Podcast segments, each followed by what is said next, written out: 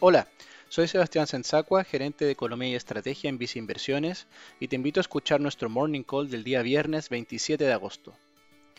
Los inversionistas estarán atentos a las declaraciones del presidente de la Reserva Federal de Estados Unidos en el día de hoy, en el simposio de Jackson Hole.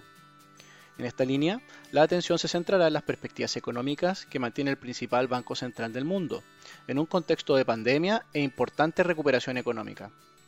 Así, es posible que se refiera al proceso de retiro de las medidas de apoyo que la Reserva Federal ha aplicado sobre la economía, el cual podría comenzar a fines de este año.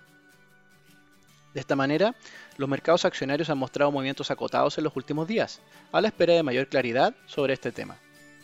Sin embargo, debemos destacar que el Standard Poor's 500 de Estados Unidos se encuentra cercano a los 4.500 puntos, siendo estos los máximos históricos.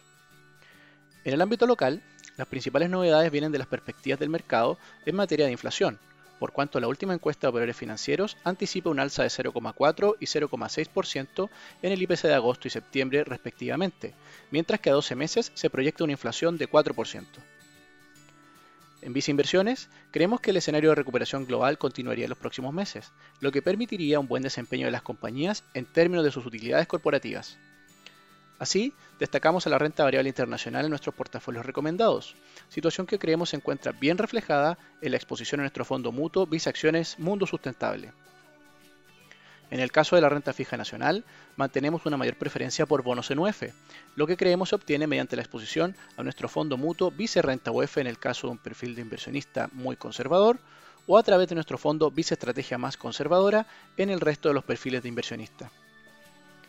Finalmente, si quieres saber más sobre nuestras recomendaciones, te invitamos a visitar nuestra página web viceinversiones.cl o contactando directamente a tu ejecutivo de inversión.